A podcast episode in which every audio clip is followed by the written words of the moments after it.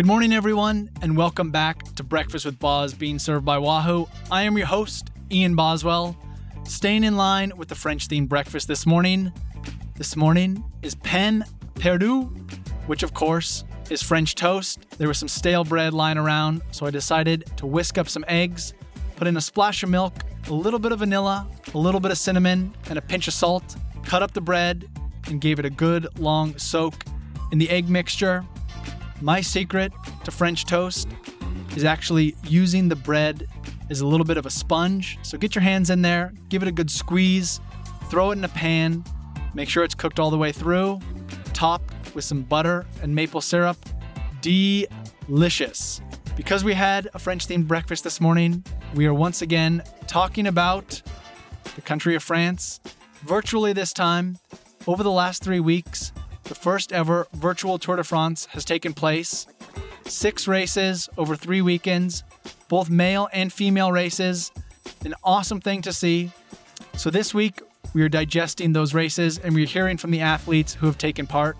First, I will be joined by Chris Pritchard. Chris runs a cycling news YouTube channel. You can check that out. Chris Pritchard Cycling News. If you put that into the search bar of YouTube, this will give us a little bit of context to the world of virtual racing. And following Chris, we'll be speaking with four riders from Rally Cycling Team.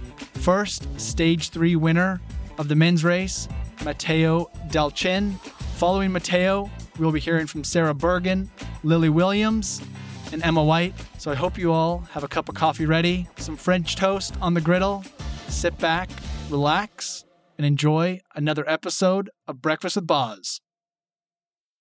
Alrighty, I am joined by Chris Pritchard of Chris Pritchard Cycling News. Chris, thanks for taking the time. I was I was wondering how you're going to introduce me then, because normally when I introduce people, I've got something to say. Oh, he's done this, he's done that.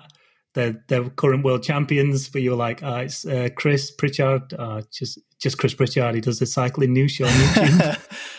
YouTube host. YouTube host. Yeah, I'll take that. Yeah, yeah, that, that works. I um, man. yeah, I've recently dived into some of your videos, and there's some yeah, you have some really fascinating stuff, and you've been doing an extensive show covering the virtual tour, which has been awesome because you know it is in very in a lot of ways it's a very new platform and something that you know both riders and fans are trying to to understand me as it you know kind of is a growing a growing part of our world. Absolutely, yeah. Where it is right now is still so early in its infancy.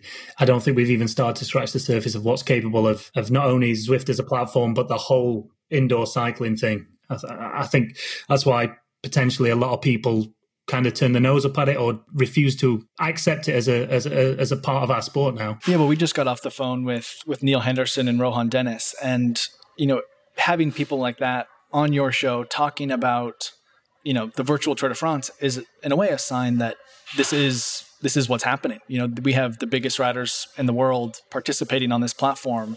And as Rohan said, while he may not always be sharing that he's taking it seriously, he is definitely, you know, putting out some power that he would be doing in a world championships time trial. Do you see this platform continuing to grow on, you know, both a professional stage, but, you know, as far as just the general public as well? Yeah, definitely. I think it's needed people like Rohan to take it seriously. That's what it's needed because if you think back to when Zwift first came along back in 2015, I was entering races that the community were entering, uh, setting up, and essentially you had to roll to the start line. You had to all be on a on the same time frame, so you had to sync your clocks up so you knew when you were setting off. And it was just an absolute shower of. I was just a shambles to actually get a race going and to see that Zwift weren't really interested in making races a thing on it, but the, the community was so loud about them wanting um, features within Zwift that allows them to race.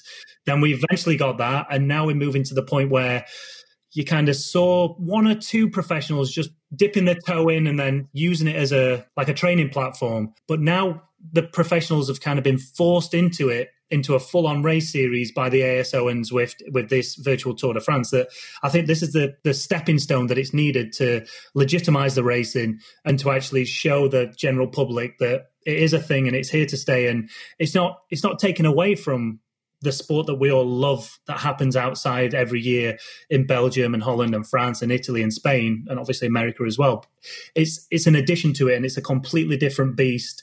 You need completely different physiological aspects to yourself to to to perform well indoors. But it's it's yeah, like I said before, it's it's in its infancy and we're just scratching the surface with it. And I'm really excited as to see where it's going to progress. Yeah, well, do you feel like you know fans of yours and fans of your show and because of you know shows like yours but also because of this virtual tour do you feel like there is a gaining interest for people to come in and you know view this view these races as spectators but then you know kind of transfer that over to participation and you know doing something some races themselves or even participating in in the Etapta tours that are happening alongside the virtual tour. Yeah, definitely. Well, I know all five of my viewers that I have on my show will be will be taking part in the Etape. Yeah, but that's the that's the wonderful thing with Zwift that they've they've not only given the the professionals the opportunity to race, but they've also given the general public that opportunity to to be part of a mass start event.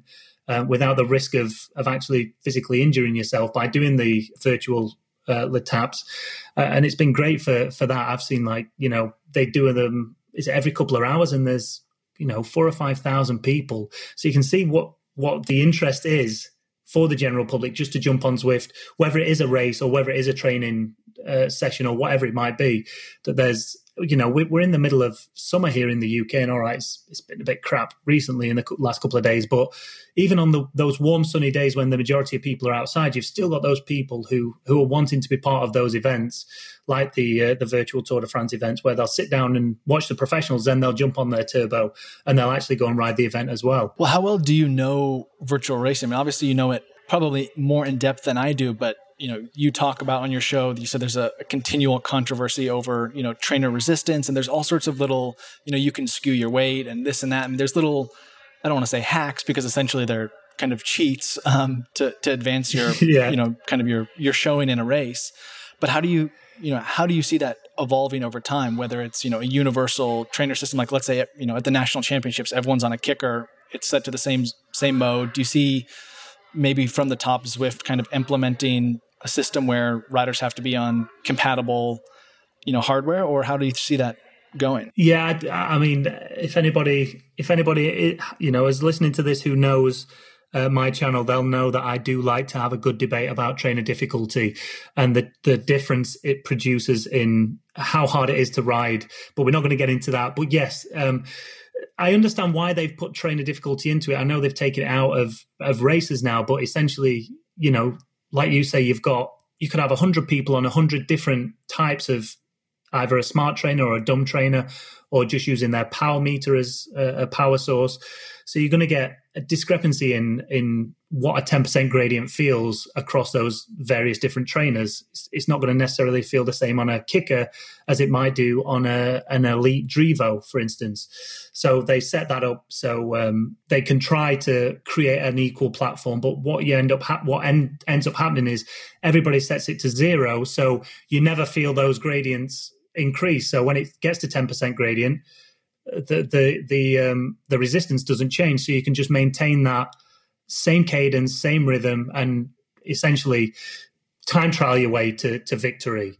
Um, I think there's a lot of there's a lot of different areas that I don't know if it's down to Zwift to sort it out, or if it's down to a, a governing body to create itself, or for the UCI to be part of that to actually say that there is a certified trainer or there is a group of certified trainers that you must use in certain events.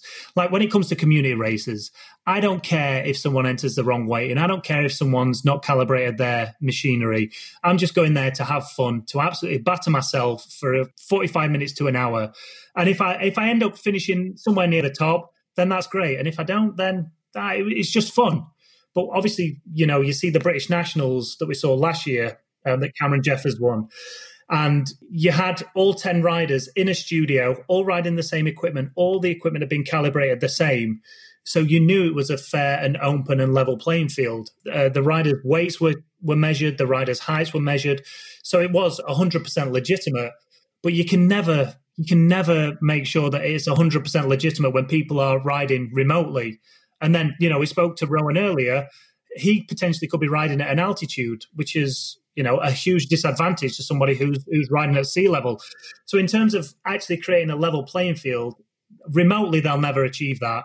But I think as the uh, the concept of indoor cycling grows and events are put on, similar to like you see in esports when they're selling out arenas to go and watch 15 and 16 year old kids tap away on the keyboard for an hour killing stuff. Once it gets to that point, I think you you are going to have you'll see series sponsored by Wahoo where everybody's on a kicker and they're all using Wahoo equipment or even a kicker bike. But until you until you get people in the same room on the same equipment, there's always going to be that question of doubt as to whether people have entered the right weight and people are calibrated. And I think that's just something that everyone's come to to understand is part of the game at the minute. Do you know for the virtual tour because every team is on their own bike, has Zwift just gone through and made everyone's bike having the same aerodynamic drag and the wheels and the weight? Have they kind of neutralized at least that element of it from the racing aspect? I think so. Yeah, I noticed that the um, in terms of the in terms of the bike frames themselves, there's not a massive difference. I've done various different tests on frames to check the the speed of a, a specific frame. So I'll use the I use the same wheels, and I'll set the avatar to a certain wattage, and I'll just let him go on his way, and and then we'll measure the times afterwards. The time in frames for the ones that the professionals are using, there's there's hardly anything in it where you'll find the biggest um, advantages in wheels, like uh, the the best set of wheels, which is a, a Zipp eight five eight with the disc on the back, is way more advantageous to putting them on your bike compared to someone with just a pair of of Zwift wheels. But obviously, not all wheel companies are on Zwift, so they've kind of just scrapped that and given everybody the same wheel.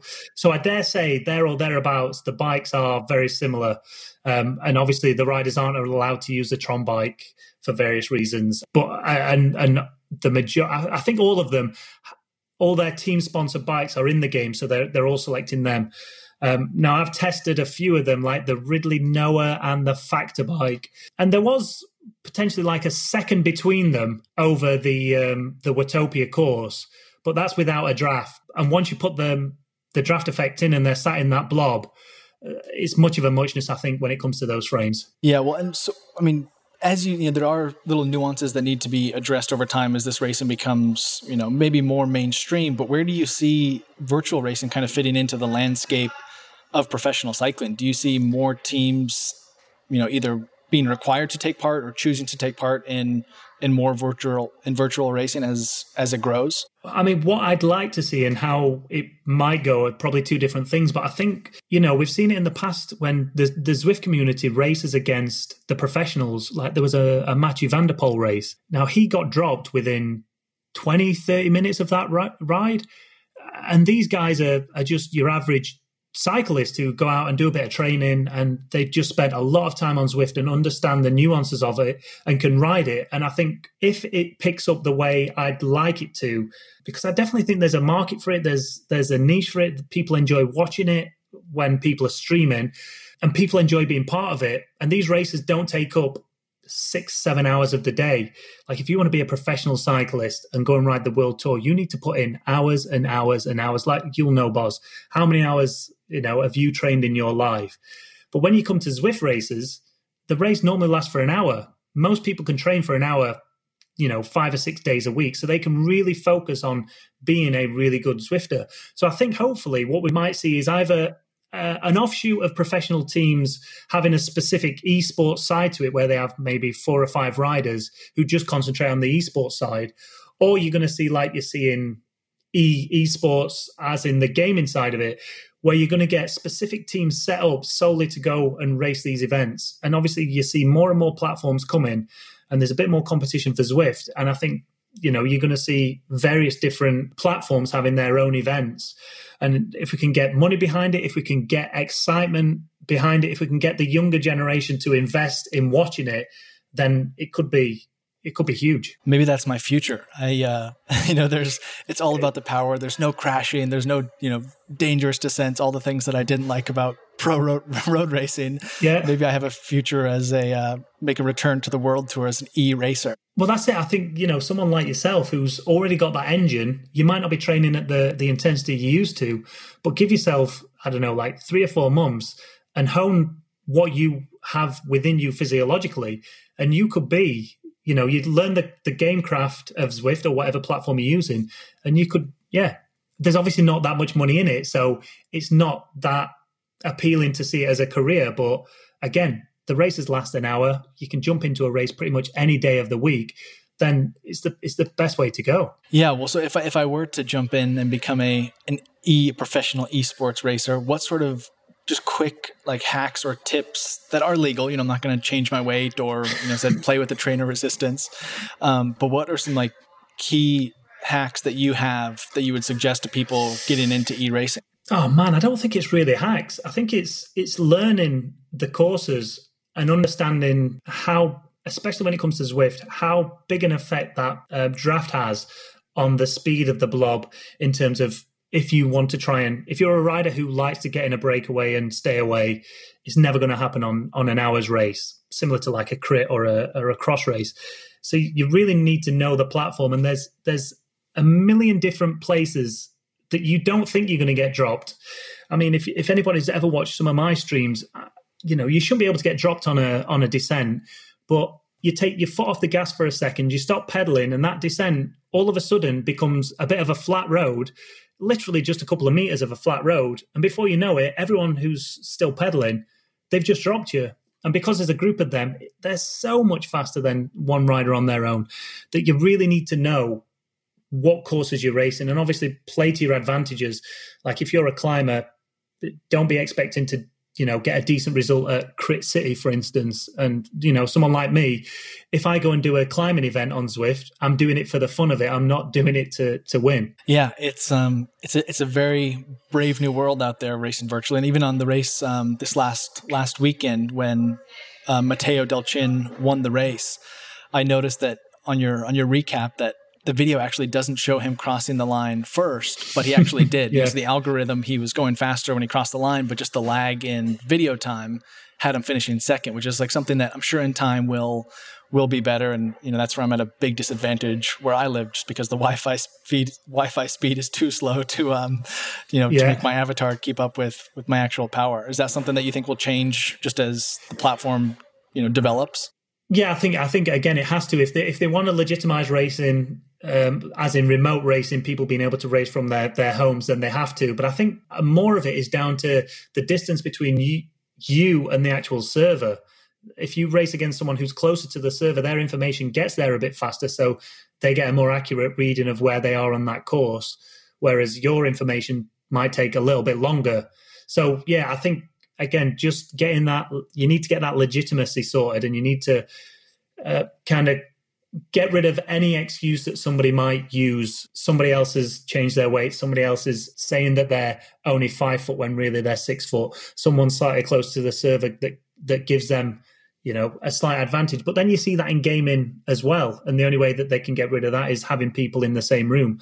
But it's it's just whether people are going to want to travel to a, a place to, to then sit on a bike rather than travel to a place and then go and race Paris Roubaix, for instance. But there's definitely a place for it in the sport. Yeah, and if the, if the money's there in the future, then you know I spoke with Larry Warbasse and he said that if there's an incentive, then teams are going to go. You know whether that's exposure, or whether that's a financial component. You know I think that would be kind of the the tipping point when all of a sudden teams and riders say, "Hey, listen, this is I can make a career out of this," or you know our team is pushing this because we you know we can win win these races that are you know being seen by thousands of hundreds of thousands of people yeah, definitely. And I think it, it could potentially be more accessible for the fans to go and see their favorite riders.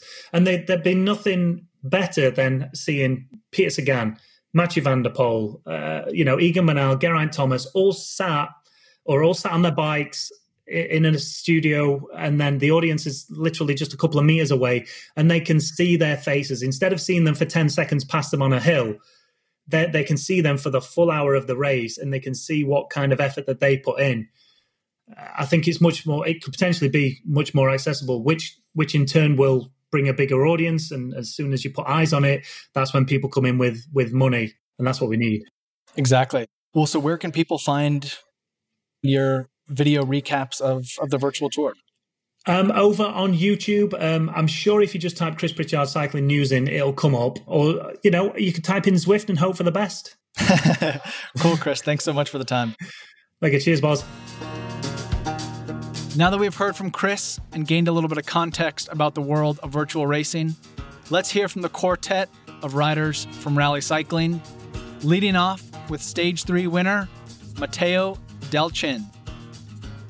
I am now joined by the virtual tour stage three winner, Team Rally Cycling, Matteo Dal-Cin. Matteo, thanks for joining me. Thanks for having me, Ian. Well, how does it feel to be a stage winner at the Tour de France? uh, I mean, given the circumstances, I'm pretty stoked to uh, have won a bike race, even during uh, you know the shutdown with COVID. So uh, yeah, I'm pretty pleased. Yeah, is virtual racing something something new to you, or is this something that you've been at for a while? I've dabbled in it a bit over the winter, and then when coronavirus kind of shut down our racing at the start there in March, I uh, I hopped on Zwift and was doing some of the community racing. So I wouldn't say that I'm well versed in it, but uh, it definitely wasn't my first one. yeah, well, it's it definitely there's a steep learning curve, and I've spoken to some of your female teammates, and they just mentioned how much how much of a game it really is. You know, obviously there's a physical aspect to it, but really knowing the courses and knowing kind of the tactics of it and how how the races work, you know, it's takes some time to get used to. Yeah, yeah. I mean, ultimately, I think like you know, Zwift has built it to be a video game, probably like as much as a uh, a training tool. Um, which I think is what draws a lot of people to it. Like the graphics and the gameplay are quite good, whereas some of the other ones, it's like might be more about the stats and stuff, but less welcoming to somebody who's kind of just getting into riding and wanting to, uh, you know, explore the indoor training slash VR side of things. So yeah, I don't know. For me, I enjoy that side of the platform because uh, yeah, it's kind of makes it uh, a fun way to get your workout in. Yeah, well, and how how much kind of focus did you and your team put on this? Because I'm I'm going to assume that you knew you had a bit of forewarning from the ASO and from from Zwift that this event was going to happen. How much kind of preparation did you do to actually get ready, both you know physically and and gaming wise? Uh, yeah. So I mean, we did a couple of events earlier in the year. I mean, not a ton of emphasis was put on them. It was kind of like the guys who had like home trainer setups that were pretty dialed were the ones who were doing the races, but uh, there wasn't like as much focus. But then when the team found out that they were going to partake in this, uh, there was a bit of secrecy around it. But we were uh, we were sent like the super like top notch setup uh, from Wahoo. Not very many catastrophic events can happen virtually. There's not going to be a big crash in the you know 5k to go and you lose 10 minutes or something. It's you know you're pretty safe on your kicker there of you know avoiding crashes. But is yeah. how much of the the virtual racing do you think will translate over to to your you know road career once once racing resumes again? Yeah, I mean, I think the worst thing that can happen to you on the trainer is maybe your internet conks out or something like that. Would be uh, about the worst you're going to see. But uh, I think the fitness will carry over well. Like you know, obviously a uh, a real road race is significantly longer and uh, requires more endurance. But I think it was like a nice way to stay competitive and uh, and get like a good hard workout in, uh, given the circumstances. But yeah, I think we might be a little bit rusty on the bike handling skills when we uh, get back to racing for the first few anyway. But uh, yeah, I think the form should be super good uh, coming off the trainer, and you know, I think we're sitting on like five months now of just like structured training back home. So hopefully uh, we can make use of that when we get back. Yeah, I mean, in the middle of the season when you're you know racing a heavy schedule, that's every rider's dream, isn't it? To have like a long block at home training, but now that that's the situation. It's all you want to do is get back to get back to racing. Yeah, yeah. I mean, uh, some years you're like you know bouncing from race to race, and it's like super busy calendar, and you're just like trying to recover in between, and you're just like jonesing to have one of these big breaks where you can like rest up and then do your like super dialed training and like come back peak form. But uh, then when that was a reality now, and it's like kind of a question mark as to even like which races are going to be able to run and when it's going to start back up, it's like, yeah, you're like, oh man, like all I want to do is race my bike with uh, with all my friends. Yeah. Well, is there any sort of tactical know-how that you've actually learned through virtual racing that could potentially transfer over to the road? You know, especially you know, kind of having a inside view of how how the virtual tour has worked and just the tactics of it. Do you feel like there's anything you've learned as far as, you know, conservation of energy or strategy that you'll take with you when you go back to racing on the road? Uh yeah, I mean like you can see on the trainer it's like insane in terms of like if you're burning matches up at the front, it's like you have no chance. Like you have to be really uh, conservative, and it like super pays off to like sit in the group and just like do the bare minimum. Whereas on the road, it's like because it's drawn out over a longer period of time. It's like sometimes you don't uh, you don't realize it until it's a bit late that you've burnt a few extra matches. But then, yeah, I mean, we'll see because uh, there is a lot of stuff that's that's different, and it took a bit of adjusting to uh, to get used to the indoor racing, and then I would imagine it'll be you know that same adjustment back to uh, to racing on the real roads. Yeah, well, you said a, a, road race in general is very it's very drawn out, and you know, virtual racing it's so specific. You know, one slip up, you know, you can you're dropped essentially. You know, there's not much time to to make up make up for anything. How much kind of emphasis do you put on your preparation beforehand? You know, making sure that you know your trainer set up, making sure your internet's good, you know, making sure you have a bottle that's you know within reach, you know, a gel or whatever you may be using nutritionally. How important is that? Like how much time actually do you use preparing ahead of the race to make sure that you're ready to go once once the race starts? Because, like I said, it's not like a, a road race where you can you know stop and change a wheel or you know take a nature yeah. break and catch back up. That doesn't happen on the virtual scene. Yeah, I mean, I think uh, I set it all up the night before if I can, just like get all my stuff dialed, bottles there, and uh, yeah, gel in case you need it. But they're pretty short, so usually I'm going too hard to be be trying to eat. But uh, yeah, I would say it's like you want to make sure all that stuff is uh, squared away and as perfect as you can get it prior to the to the ride and that's like you know almost the most important thing about it more so than a road race where yeah it's like if you start and you don't have enough food you can just drop back to the car and like grab some extra nutrition or bottles or whatever you need. It's like if you're on the trainer it's like stop for a second and it's game over. So uh, yeah i would say it's all about the prep. Yeah definitely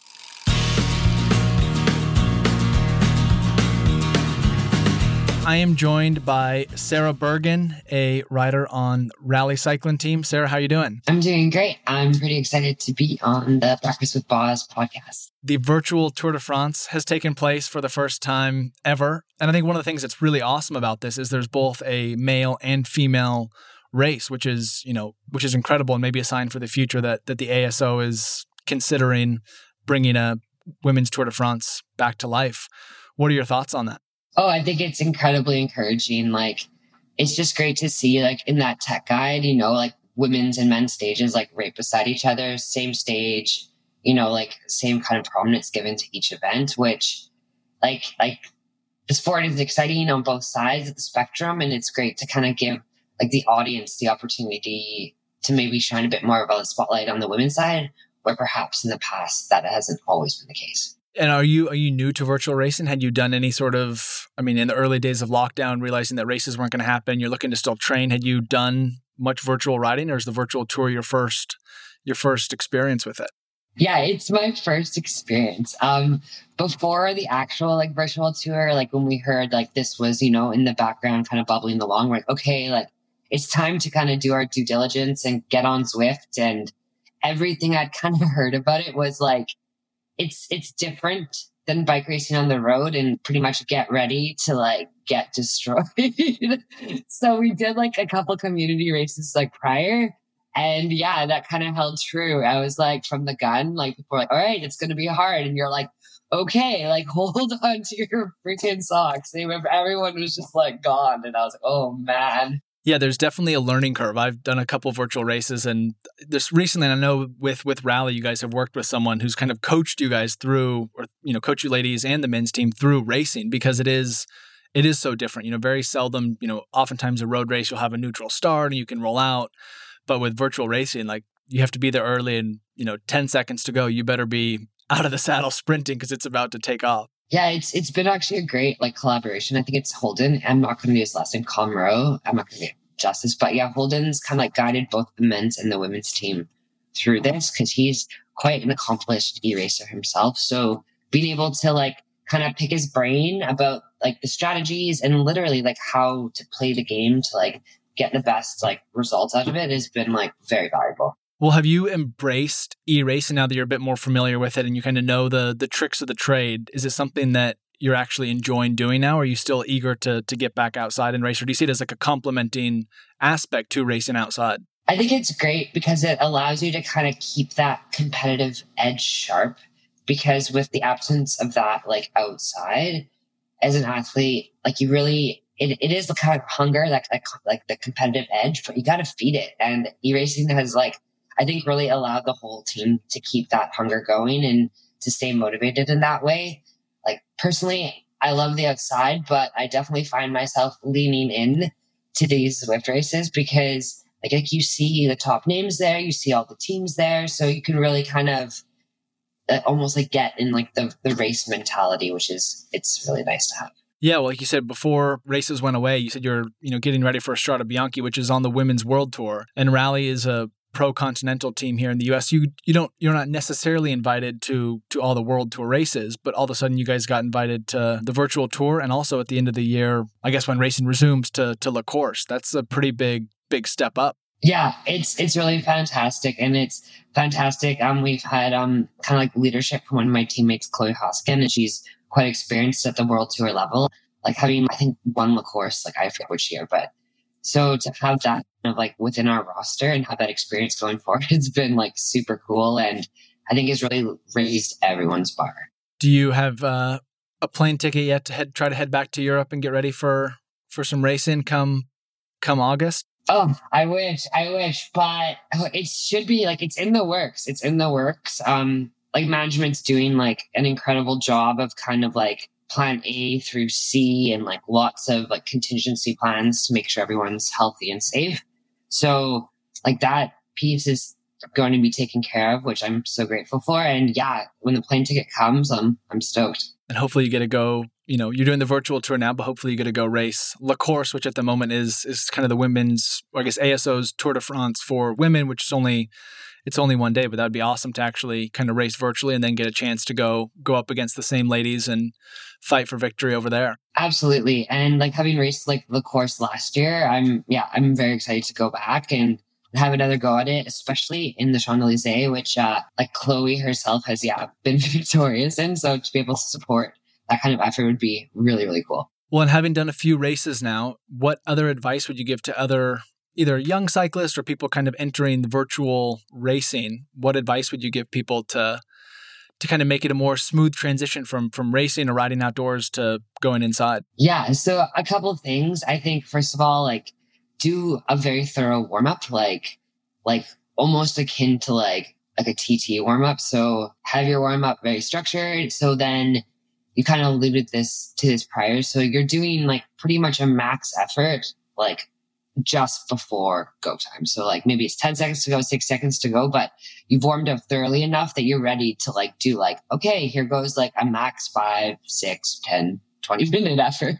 yeah. Um, another thing I think can't be like, like underscored enough is like, like have fun with it. Like, like bikes are fun. Like racing, it's a game. It's fun. Like, like when stuff gets really hard, like I try to like smile at it because like really like at the end of the day, like that's why we're doing this, right? It's to challenge ourselves and have fun. If you can kind of keep that mentality forefront, then you might not get trapped in oh like what's this or like numbers that or sometimes your avatar is like out in what seems outer space doing something over there. But if you can just have fun with it, enjoy the technology, and yeah, it's it's a chance you know switch it up and try something different. Awesome, Sarah. You said it perfectly. Thank you so much for taking the time. You for your time. Yeah, and good luck in the in the forthcoming races. Awesome. Thank you so much and have a great one.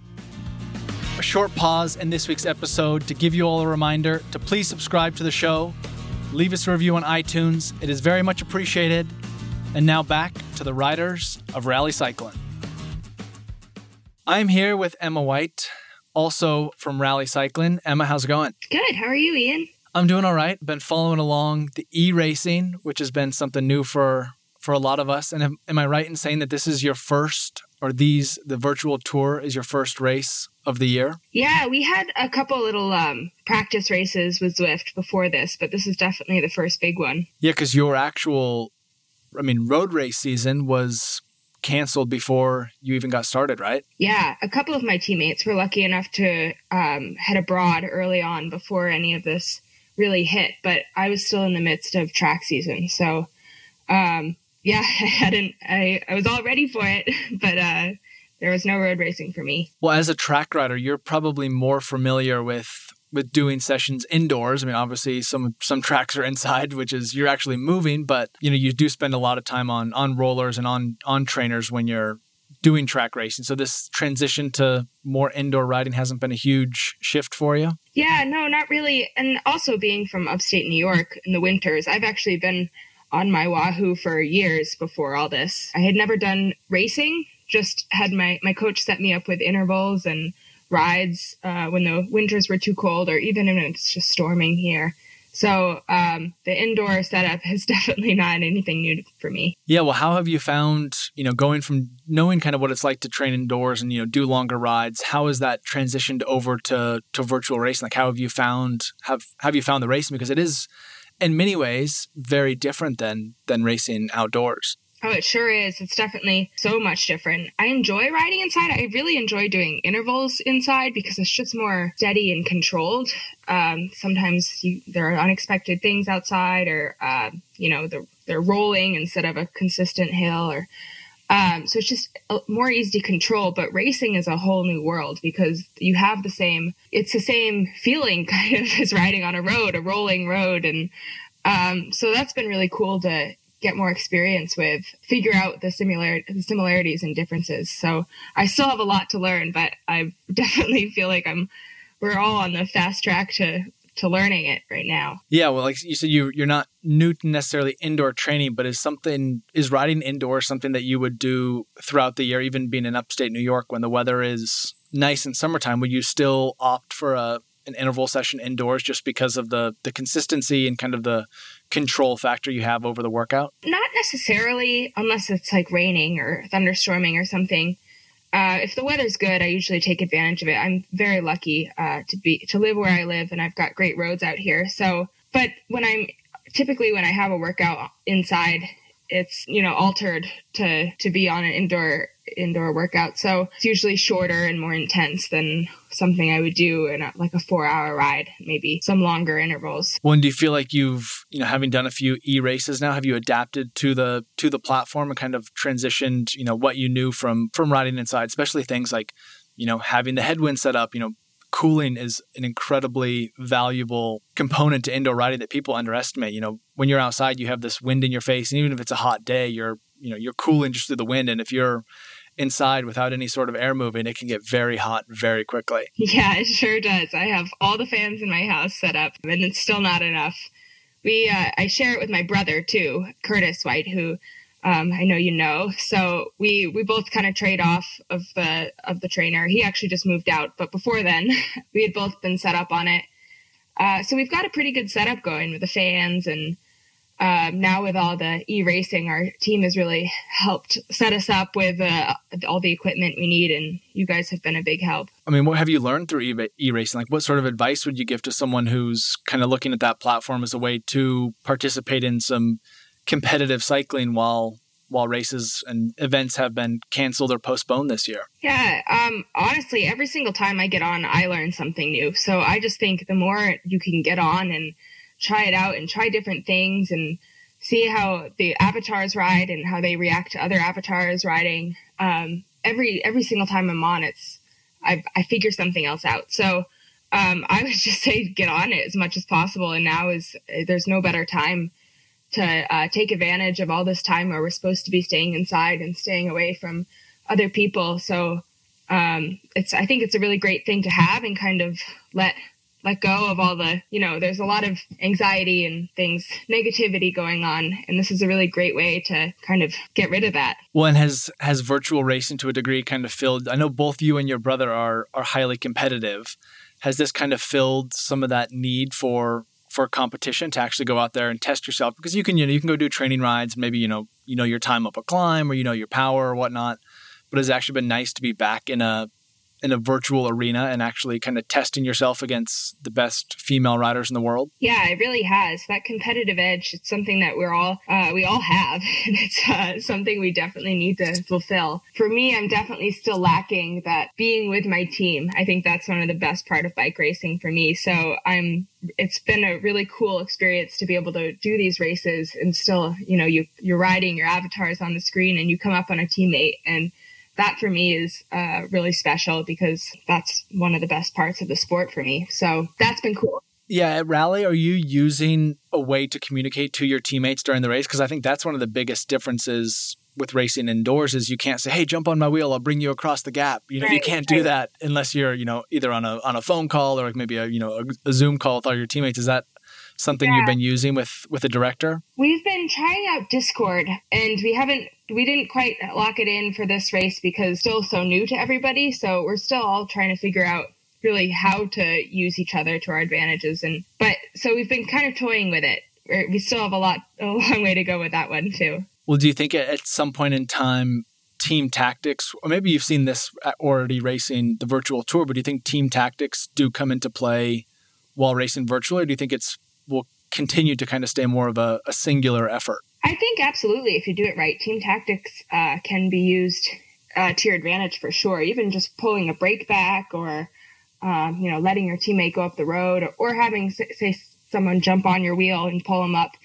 Um, I think absolutely. Right now, I think these races are so difficult and we start and we go as hard as we can um, the whole time. So we haven't quite been able to figure out how to use those team tactics, but we're getting there, and um, I'm really excited to to learn more about that. Yeah, it's a fascinating new world, but uh, it's awesome to see that that pro athletes and pro cyclists are still able to compete in this very strange time. Yeah, absolutely. It's kind of like learning a new sport, and I love it. I love new challenges so much, and especially having the same same people by my side with it. It is. It's it's a great way to keep keep involved in the sport.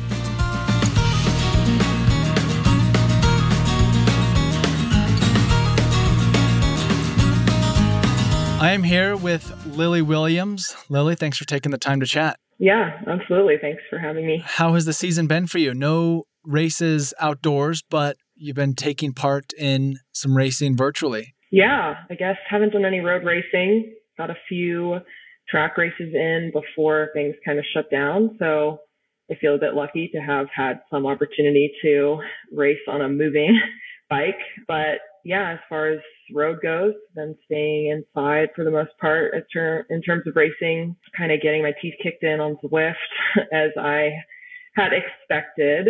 Um, I did some Zwift racing last year with my team as well. Um, but it's been, it's definitely been good training. Been doing a ton of training outside on the road. Luckily, we're still able to get out. Um, so yeah, it feels like there's still kind of a purpose to everything moving forward. Yeah. And how have you I mean, how have you found the the virtual race? And obviously, it is incredibly intense. And for some athletes, they prefer that to maybe a long four hour race where they, you know, maybe need to, you know, can kind of drift off and you know enjoy the scenery a bit before it's crunch time. But virtual racing's full on from the gun. It yeah, it is full on from the gun. Um, I've only raced on Zwift so far. I haven't done RGT or any of the other platforms, and I really don't train inside very much. So in terms of my experience level and ability on the trainer. I think I am not very good. I definitely like to take advantage of um, hiding in the pack and coasting a bit as a as a more of a sprinter type on the road. So um, getting on Zwift has really been I'm not going to say demoralizing, but uh, I go into each race knowing that it's going to be a pretty big challenge. So it's quite different than the mindset I would have on the road where you think about how you're going to be helping your team and all that as opposed to just kind of surviving on on the trainer. So yeah. Well, do you think there's any as a as a sprinter type, do you think there are any lessons that you've been able to actually learn through racing virtually? I mean, obviously with, you know, with the Zwift platform in particular, there is drafting. So all of a sudden you do realize like, oh, if I can, you know, hide, which you, obviously you know riding outside, but is there anything you've picked up, any little, you know, kind of things you've learned through racing virtually that may transition to when road racing returns? That's actually a great question. I think what I've learned more than anything on Zwift is just how to play Zwift as a game. I think last year when I did it, I convinced myself that I could just muscle through it and beat the game, but it is 100% not possible.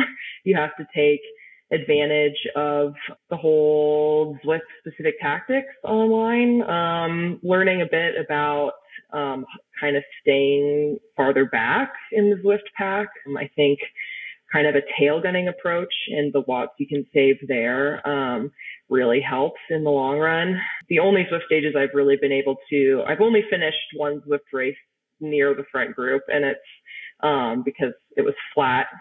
Um, but I think, uh, yeah, in general on the road, I can be a bit antsy and um, want to be near the front and in great position all the time. But on Zwift, that's just not possible. I don't think it helps you at all. So kind of learning how to not be so uh, compulsive about being in a perfect spot and just relax a little bit is going to apply to road a bit. And as soon as we get started again, um, and just finding opportunities to recover is really important. I think I, I used to race cyclocross and that was always really important too, is to kind of recover as much as you can on the sections where you're not able to pedal.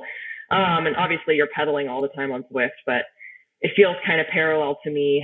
Anytime there's maybe a, a 0% grade or even a negative grade, it's an opportunity for me to not get to the front on Zwift, but just to relax and save some watts. So it's helping me with my patience quite a bit. Yeah. Well, I guess one thing I just kind of crossed my mind is, you know, you're talking about, you know, before a sprint or you know in, in a race outside you're oftentimes you know you want to be in a good position because you want to avoid you know a crash or maybe right. there's crosswind or something and i guess that's something that you really don't have to worry about in racing virtually you can you can just tail gun it and then you know kind of sprint to the front when when you need to get there which is something you don't really need to i mean you definitely worry about if you were racing you know a crit or something especially when you have to be up there just so your right. your effort is easier and you're not going to you know not going to be ending up in a in a barrier. Yeah, absolutely. Um, I don't think yeah the effort and the crossover is maybe not uh, direct, but I think you can take certain things in terms of attitude and um, energy, energy expenditure online. Well, what sort of advice would you have for anyone who's you know potentially either hasn't done any virtual racing or you know is considering you know maybe getting more serious about it? What sort of advice would you give to someone who who is new?